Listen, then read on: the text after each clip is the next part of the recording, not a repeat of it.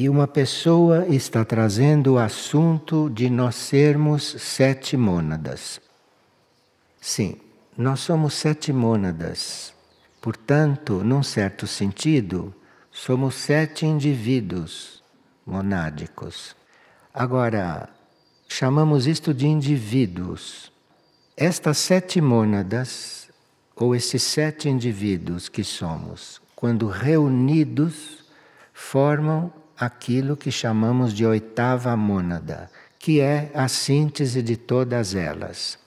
Então, esse indivíduo, esta oitava mônada, é que somos nós realmente como indivíduos, num plano mais elevado. Então, nós nos consideramos indivíduos segundo a nossa consciência. Há pessoas que consideram como indivíduos a sua pessoa humana. Este é o nível mais primário do conceito de indivíduo. Então, a maioria se diz eu sou o indivíduo, está se referindo à pessoa humana dele, registrada no cartório. Esse é o nível mais elementar. Agora, outros já descobrem que ele é indivíduo em um outro plano e muito mais completo. Isso seria o plano da alma. Então, quem tem contato com o plano da alma não se diz mais um indivíduo humano, se diz um indivíduo anímico. Já é outro plano, já é outro nível. É o mesmo ser numa outra dimensão, num outro núcleo. Hoje, na quarta dimensão. E assim por diante. Agora, quem tem contato monádico não vai se considerar indivíduo nem no nível da personalidade, nem no nível da alma. Porque a personalidade é transitória e a alma é salvável, mas não é salva em princípio. Então ele não se considera indivíduo alma. Se ele já tem a noção da mônada, ele acha que ele é um indivíduo lá no plano monádico. Porque a mônada, sim, é indestrutível, a mônada não morre, a mônada não se desintegra como a alma pode fazer. Então, o indivíduo pode se sentir no físico, na personalidade, aqui no mundo, o indivíduo pode se sentir indivíduo na alma, o indivíduo pode se sentir indivíduo na mônada. E quando as sete mônadas estão todas juntas, ele é o indivíduo como avatar. É o indivíduo lá no plano cósmico. Isto não é para o nosso estado evolutivo, mas é bom para nós sabermos disso, para não ficarmos prisioneiros da nossa individualidade atual. Porque a nossa individualidade atual é limitada, é limitada ao nosso estado de consciência. E a individualidade que nós buscamos é sempre a seguinte. Então, quem está no nível de personalidade busca a alma, busca ser um indivíduo lúcido lá na alma, porque ele vai ter uma consciência mais ampla naquele nível. A alma, por exemplo, se ele for um indivíduo já consciente na alma, ele vai saber o que os outros precisam, ele vai saber o que os outros necessitam, o que o indivíduo humano não pode saber. O indivíduo humano comete os maiores enganos, não? Inclusive quando quer ajudar o seu semelhante.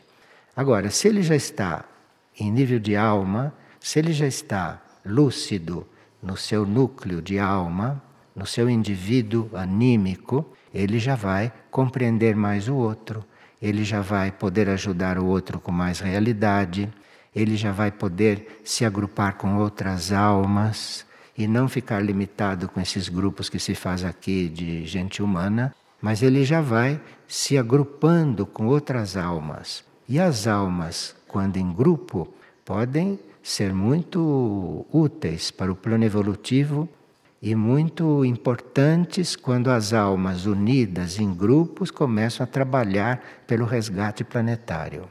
De forma que nós elevarmos o nosso conceito de indivíduo para o nível da alma, vai possibilitar que a nossa alma se agrupe com outras e que possa funcionar em outros planos, em outras dimensões, muito mais eficientemente do que elas se manifestam aqui.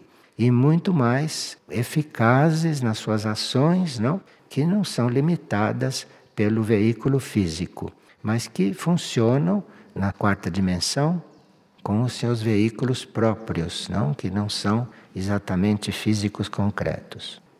E esta mesma pessoa diz: se nós somos sete mônadas, uma delas pode se perder? Bom, quando nós nos consideramos sete mônadas, nós estamos já sabendo que existe um regente que as rege todas. Então, ou o regente não consegue cuidar das sete, então isto vai passar por um outro processo. Agora, o regente vai evoluir a sete e vai reunir a sete.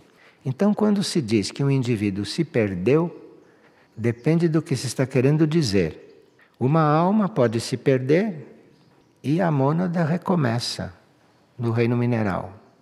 Faz todo o percurso de novo e cria outra alma. Então, isto, uma alma se perdeu, mas a mônada não se perdeu. A mônada retorna para o reino mineral e refaz todo o seu percurso, até que cria uma outra alma. A alma se perdeu, mas a mônada não. A perda de uma alma é um fato gravíssimo do ponto de vista evolutivo. Então, o regente cuida das sete e quando chega a reunir as sete, as sete se transformam no regente avatar, não é? E vão começar o seu percurso cósmico. Então, não sei se pode haver uma mônada perdida e seis não perdidas. Porque estas mônadas, à medida que vão se desenvolvendo, vão se contatando, vão tomando consciências umas das outras, vão trabalhando juntas. Bem, nós estamos, neste momento, estimulando algumas viagens e algumas buscas, algumas pesquisas, alguns contatos, por intermédio de um grupo operativo que é formado por seres de Aurora e formados por seres de Mirnajá, de Figueira. E as viagens do grupo operativo, elas têm também função de abrir campos estáveis de contato no planeta. Então, onde há, por exemplo, possibilidade de se abrir um campo de contato, de se entrar em alguma coordenada do espaço-tempo que vá nos levando para o tempo real, para o tempo do universo. Então, este grupo operativo procura estar ali presente. E não é o grupo operativo que escolhe onde vai. O grupo operativo tem indicado onde deve ir o lugar é indicado e ele vai lá, está tudo preparado já nos outros planos para que a operação, para que a união entre aquelas coordenadas possa se dar. E isso é muito importante, como no caso de Monte Shasta, na Califórnia.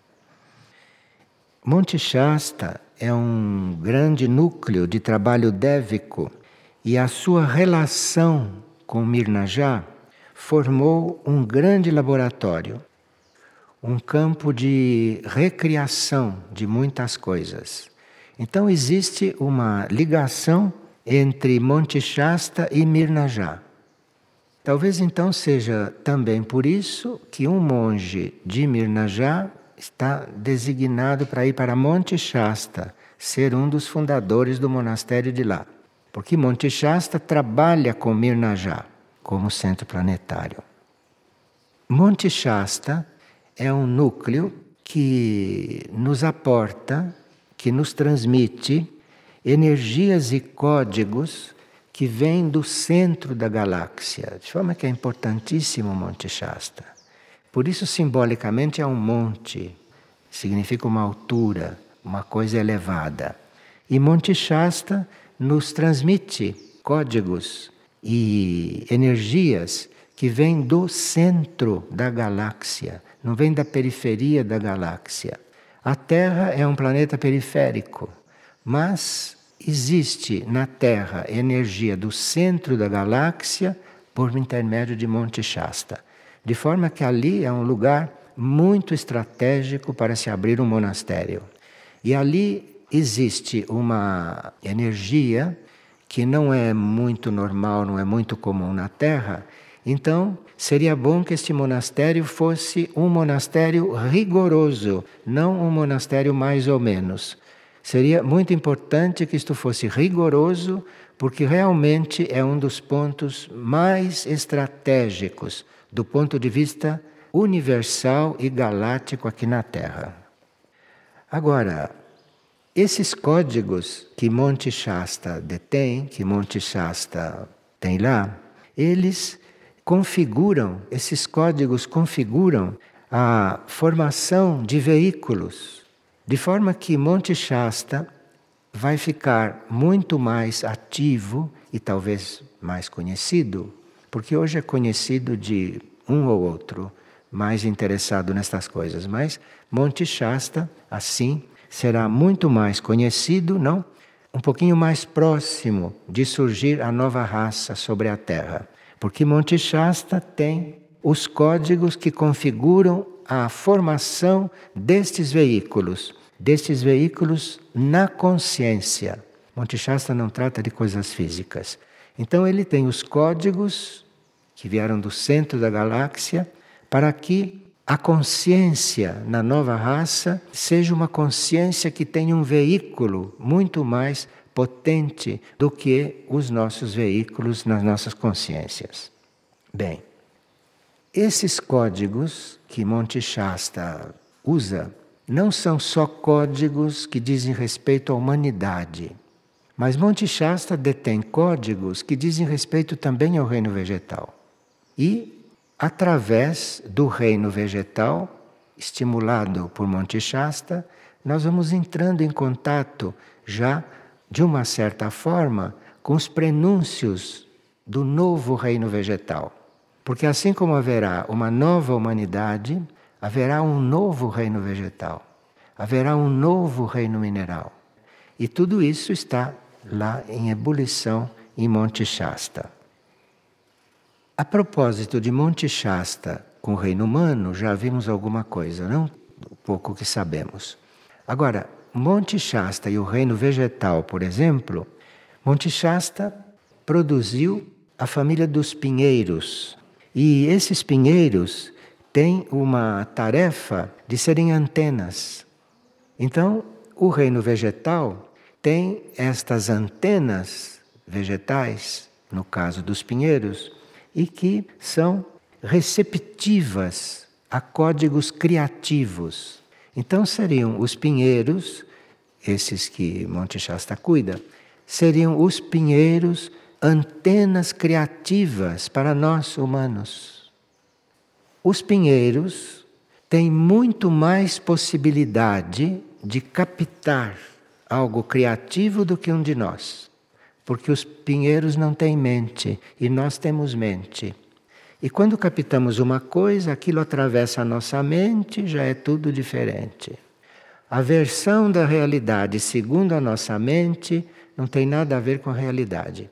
Os pinheiros no reino vegetal evoluído têm a ver com a realidade. Os pinheiros são capazes de atrair energia criativa e, se nós tivermos uma relação com o reino vegetal, uma relação maior com o reino vegetal, vamos ter no reino vegetal muita inspiração. E tudo isso é feito lá em Monte Shasta. De forma que é um dos lugares mais importantes para se fazer um monastério hoje em dia, desde que seja um verdadeiro monastério, não é? Então, aí nós temos que ter muito cuidado com isto, por isso não há pressa para fazer isto, porque as pessoas devem não só estarem dispostas, estarem doadas, mas as pessoas devem começar a perceber certas coisas, não é? Para se evitar perda de tempo com a vida comum lá dentro daquele monastério. Então, é preciso que a gente tenha muito cuidado com isto, que a gente tenha muita noção do que está para ser feito, do que está para ser organizado, não? Para que realmente o grupo monástico que vem do planeta todo, não? Para lá que esse grupo monástico tenha consciência de onde está, de onde vai estar, para ir tendo a inspiração do que deve fazer. E seria muito importante que esses que estão indo para o monastério de Monte Shasta como pioneiro, como fundadores disso no plano físico, tivessem a nítida noção que lá não é lugar de vida comum. Lá é lugar de vida consagrada, para que se esteja à altura disso tudo que Monte Shasta representa. E é muito interessante para a gente ter uma noção do que tudo isso representa. Aqui temos uma pequena transmissão de um regente dos pinheiros de Monte Shasta, porque as árvores têm os seus regentes, não? E o regente dos pinheiros fala conosco, sabendo que a gente tem esta rota indicada para lá. E este regente dos pinheiros diz que uma nova área surgida numa coordenada em que Monte Shasta e Mirnajá está formando, não? Que isto será um campo, um verdadeiro laboratório, um campo de construção e de recriação da vida e da forma, que aguardará o desfecho da purificação planetária para, enfim, se plasmar na superfície da Terra novas coisas. Então está lá havendo um verdadeiro laboratório aguardando que haja a transição planetária, que haja a purificação do planeta, para depois todos esses modelos, todas essas coisas possam ser implantadas na superfície. Então vocês veem que os centros planetários, os núcleos planetários, já estão em franco trabalho pela nova Terra, pela nova raça, pelo novo homem, pelo novo reino vegetal, pelo novo reino animal. Todos eles já estão trabalhando para isso. E é muito bom que essas coisas sejam conhecidas nossas, para nós irmos também trabalhando pela nova Terra. Porque nós podemos sim estar aqui, embora estejamos encarnados no corpo físico de hoje, na situação de hoje, nesta civilização decadente, Embora estejamos aqui neste momento, nós podemos estar aqui não perdendo tempo, não com a vida de hoje, mas podemos estar aqui já trabalhando, já em função da nova terra, da nova raça, não? Dos novos reinos e tudo isto. E Monte Shasta nos ensina isso. Esses códigos são uma criação dos novos veículos de consciência nossos também. E a família dos Pinheiros, em Monte Shasta, traz como tarefa interna da sua existência ser antena receptora de códigos criativos enviados do centro galáctico, os Pinheiros. Então, estão falando disto conosco, estão antecipando este detalhe dos pinheiros, porque estão dizendo que nos nossos monastérios devia haver pinheiros plantados. Porque os pinheiros plantados nos nossos monastérios, isto já vai fazendo uma ligação, já vai fazendo uma rede. E como o monastério foi fundado para estar em oração, estes pinheiros serão um veículo de transmissão dentro do reino vegetal. Então, os pinheiros seriam uns colaboradores dos nossos monges orantes. Por isso que o regente dos Pinheiros, está falando conosco, porque eles têm consciência de onde há monastérios e está dizendo que os pinheiros plantados perto dos monastérios seriam de grande ajuda para o trabalho dos monastérios. E todo esforço para ver além da ilusão material deve ser empregado. Aqui já está falando com nós que formamos os monastérios, né? Os pinheiros sabem que nós vivemos numa ilusão material e que nos monastérios seria muito bom que essa ilusão material fosse trabalhada no sentido de ser dissolvida, porque parece, não, que há muitas vidas em linha para colaborar com esta vida monástica. Porque a vida monástica hoje subentende uma pessoa estar dentro de um monastério, subentende uma pessoa ter uma certa disciplina de vida, porque esta vida monástica que nós vivemos hoje é o preparo para aquilo que será a vida da humanidade na nova terra. A humanidade da nova Terra não viverá como nós. A humanidade da nova Terra estará dentro da lei monástica. Agora, o nosso conceito de monastério, o nosso conceito de lei monástica, é o conceito que a nossa mente pode conceber. É o conceito que nós podemos compreender e que nós podemos viver. Mas é bom que saibamos que nós estamos lançando a semente de uma coisa que será a vida de todos. E o que é lei monástica, não? É uma lei que nos coliga diretamente com o que há de mais alto que a consciência humana possa contatar. E a lei monástica será a vida da nova terra, porque esta humanidade, a nova humanidade, vivendo a lei monástica, terá a possibilidade de estar contatada com os níveis mais altos que a consciência humana poderá alcançar. Então, hoje, os monastérios são uma, uma preparação para isso. A nossa vida monástica de hoje está começando a imprimir nas nossas células, está começando a imprimir na mente do planeta, na vida de hoje, algo que é apenas uma semente. E vocês estão vendo que os pinheiros estão mais conscientes disso, como vida vegetal, do que a maioria de nós. E esse regente dos pinheiros diz: amor e luz são as bases da nossa criação. E sejam estes os alentos de vossas vidas. Quer dizer, que amor e luz seja o nosso alento. Agora, isto tudo que nós estamos tratando isto tudo é uma espécie de preparação nossa, é uma espécie de hum, sugestão para nós, não? Irmos entrando em contato com hierarquias paralelas à nossa. Hierarquia humana é uma hierarquia, não? Hierarquia humana. E paralelamente à hierarquia humana está aqui a hierarquia dévica e a hierarquia angélica. A hierarquia angélica presente aqui e a hierarquia dévica presente aqui é um verdadeiro campo de ação nos níveis espirituais. Ela está aqui, mas ela age no campo espiritual. E nós estamos em contato com uma hierarquia como esta. Uma hierarquia que está aqui no plano em que nós estamos e que está agindo e tem a sua vida no plano espiritual. Uma hierarquia diferente, não? Isto aqui está tudo à nossa disposição.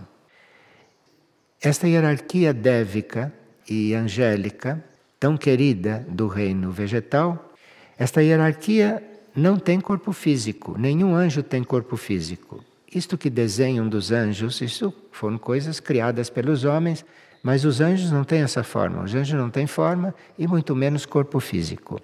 E eles estão aqui presentes em nível espiritual, estão presentes com a sua essência espiritual, nos estimulando para que a gente se dê conta do plano espiritual. Porque nós, num certo nível, estamos no plano espiritual, mas não nos damos conta disso. E os anjos, e esta hierarquia angélica, e esta hierarquia dévica, principalmente angélica, esta hierarquia está aqui, junto de nós, fazendo o trabalho de nos estimular para que a gente um dia consiga perceber o plano espiritual e consiga, portanto, fazer uma vida espiritual aqui. Essa hierarquia angélica e dévica que nós teríamos oportunidade de conhecer se não estivéssemos com o nosso interesse e com o nosso objeto de estudo e de observação só no plano material. Bastaria que a gente considerasse os planos sutis, não é? que a gente considerasse os níveis imateriais como o nosso nível de ensinamento, nós estaríamos começando a perceber esta hierarquia dévica e angélica. Há seres, não muitos por enquanto, que percebem essas hierarquias. Não só que percebem, mas que contatam estas hierarquias. E esses que contatam essas hierarquias, que os percebem, e aqui precisam que esses seres sejam relativamente puros, senão não podem perceber uma coisa pura. Nós só podemos perceber uma coisa completamente pura é se vamos nos purificando. Porque grossos como somos, não temos como perceber uma coisa completamente pura. Mas é bom que a gente saiba estas coisas porque nós podemos perceber estas coisas. Podemos perceber isto.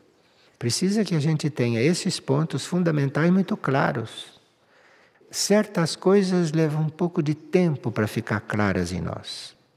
Parece que a gente compreende certas coisas, mas se tivesse realmente compreendido, as vivia. Se a gente não vive, é porque não estava completamente claro. Foi compreendido intelectualmente. E este ponto da nossa autopurificação, este ponto de nós procurarmos nos autopurificar, isto é importantíssimo para que a gente comece já a colocar no reino humano, aonde nós estamos ainda, colocar no reino humano as sementes não, de tudo isto. E essa hierarquia dévica, além de estar ao nosso lado, porque estão praticamente ao nosso lado, cada um de nós tem um membro da hierarquia angélica designado para estar estimulando o nosso ser interior para o mundo espiritual. Então, cada um de nós tem um anjo tem um ser da hierarquia angélica ocupando-se de nos estimular, ocupando-se de nos deixar permeáveis a esta energia espiritual, que é onde eles vivem e onde eles estão. Então, essa hierarquia angélica conduz vibrações harmoniosas, não digamos vibrações espirituais, porque a vibração espiritual chega num certo nível tem que parar, porque não consegue penetrar. É muito denso o nosso contexto, muito denso. Então, estas vibrações espirituais descem até um certo nível e já estão neste momento atingindo o plano etérico. Então, essas vibrações espirituais, representadas pela presença dessa hierarquia angélica, essas vibrações estão tocando o nosso corpo etérico, nesta fase evolutiva. Isto é um auxílio muito grande na nossa autopurificação. Enfim, nós, se estivermos engajados na nossa purificação, obviamente não comendo cadáveres de animais, né? Então, se a gente está engajado na própria purificação, que nós às vezes não sabemos como fazer, não temos muita ideia de como fazer mais rigorosamente, esta hierarquia está trazendo esse estímulo até o nosso corpo etérico. E se o nosso corpo etérico não estiver infectado, se o nosso corpo etérico não estiver envenenado pela vibração dos cadáveres dos animais, o nosso corpo etérico poderá começar a sentir isto, poderá começar a perceber. E a nossa vida etérica será aquela que nós precisamos. E qual é a vida etérica que nós precisamos? Nós precisamos que o nosso corpo etérico comece a sentir, comece a perceber outras dimensões. Porque nós somos literalmente prisioneiros da terceira dimensão. Então, é o nosso corpo etérico que, se purificado, o nosso corpo etérico, se estiver higienizado, se o nosso corpo etérico tiver o seu desenvolvimento individual, porque o nosso corpo etérico é misturado com o corpo etérico de todo mundo.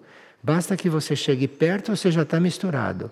Um contato físico é uma contaminação total de dois corpos etéricos que não estão ainda preparados para fazer um trabalho etérico em comum. Então, essa nossa purificação é muito importante porque é com o corpo etérico que nós vamos conseguindo perceber uma mudança de dimensão. E nós, que estamos prisioneiros dessa terceira dimensão, neste momento poderíamos estar funcionando muito conscientemente na quarta dimensão, como corpo de luz na quinta dimensão, como mônada na sexta, na sétima dimensão, estamos aqui reduzidos a esta terceira dimensão. Então, esses seres angélicos esta evolução angélica realmente está ao nosso lado. Se nós pudéssemos perceber, sentiríamos, sentiríamos esta presença. É que a nossa sensibilidade, o nosso jeito de sentir é muito material. Então não consegue sentir, não consegue perceber a presença que é perceptível, não, de um anjo. Quando nos concentramos um pouco mais em realidades internas, teríamos que prover para estarmos ausentes de conflitos. Porque se nós vamos fazer esta pesquisa, se nós vamos fazer esta busca, se nós vamos procurar levar o nosso corpo etérico a perceber estas coisas não físicas, nós teríamos que não perder tempo e primeiro ir dissolvendo os nossos conflitos. Porque basta ter um conflito importante para não conseguir fazer esse trabalho. O corpo etérico é muito suscetível aos nossos conflitos. Então, começar o trabalho é por fazer um exame de consciência, olhar para si mesmo e ver onde estão os nossos principais conflitos. Buscar onde estão os nossos principais conflitos. Os nossos principais conflitos podem estar no subconsciente. Os nossos principais conflitos podem não ser conscientes nossos. Então nós temos que buscar isto. Temos que ficar conhecendo quais são os nossos principais conflitos. Porque aí temos que fazer um trabalho de dissolução desses conflitos. Porque com certos conflitos não se sai da terceira dimensão. A consciência não sai da terceira dimensão. E a hierarquia angélica não se detém com os nossos enganos. A hierarquia angélica não possui mente. A hierarquia angélica, ela está coligada com a realidade da fonte, naturalmente. Um anjo não tem mente, um anjo não pensa. É outra evolução. É outra evolução, não é uma evolução como a nossa. E por não pensar, ele pode estar conectado com aquilo que é real para nós. Então o trabalho dele junto a nós é real. Porque ele não está com a mente dele vendo que trabalho é esse. Ele não tem mente para usar no trabalho conosco. Ele é puro e dentro da sua pureza, ele é colocado, pela sua hierarquia, em contato conosco da melhor forma que isso possa acontecer. Então, é evidente que há aí um trabalho da nossa parte que deveria ser efetivo. Enfim, todas essas coisas estão sendo ditas, estão saindo aqui. Eu acho que é por causa da presença de Monte Shasta aqui. Porque como há uma coordenada coligada com Mirnajá, então, isto quer dizer que não é só o caso de fundar um monastério lá. É o caso de nós, como seres internos, estarmos lá também. Estarmos em contato, estarmos vivendo isto que estamos sendo instrumentos para que seja fundado. Nós não estamos como instrumentos de fundar um monastério em Monte Shasta só para quem é monge lá. Porque aquilo é onipresente. Nós temos que estar compreendendo a nossa tarefa, tendo clareza a respeito da nossa tarefa, que é para estarmos todos lá. Aquilo é um centro planetário, aquilo é um núcleo, um núcleo criativo coligado com o centro da galáxia. Então, o fato de nós termos sido encarregados de ajudar na formação deste monastério que a hierarquia espiritual já fez tudo o que ela podia, Monte Shasta já está com tudo pronto. Falta nós, humanos, chegarmos lá e realmente compreendermos onde estamos. E aí vivermos de acordo. E aí vivermos à altura daquilo que está lá para ser feito de nossa parte, da parte humana. Então, a hierarquia angélica não se detém com nossos enganos. Nós podemos estar completamente enganados, podemos estar fora de caminho. Isto para a hierarquia angélica não existe. A hierarquia angélica está fazendo o trabalho dela junto a nós, seja quem formos, em que estado estejamos, e ela está ali presente. E num ciclo futuro, a humanidade transcenderá este plano mental terrestre. Porque a nossa mente é uma faca de dois gumes. A nossa mente pode se esclarecer e pode nos ajudar naquilo que é possível, como a nossa mente pode ser um dos maiores obstáculos à nossa compreensão superior das coisas. Então, a hierarquia angélica, que espiritualmente sabe qual é a nossa situação, nos ajuda em qualquer circunstância. Nos ajuda em qualquer circunstância e está aí para nos ajudar. E Monte Shasta, de uma certa forma, está nos lembrando que nós temos que reconhecer isto.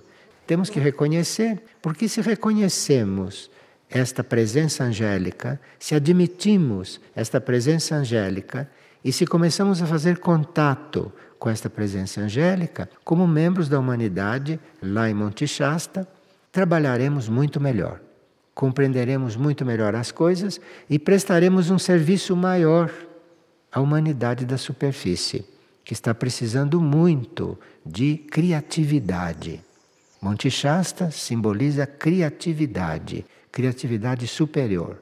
Porque para nós criatividade é pintar esses quadros que parecem abortos e outras coisas que são verdadeiros abortos nas sete artes, nas chamadas sete artes, que não tem mais nada de arte, que está recolhida e que um dia vai reaparecer.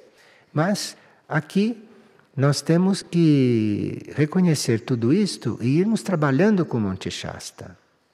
Porque o monastério em Monte Shasta, feito por seres humanos também, tem que ser um, um núcleo humano de um certo nível e não um núcleo humano comum.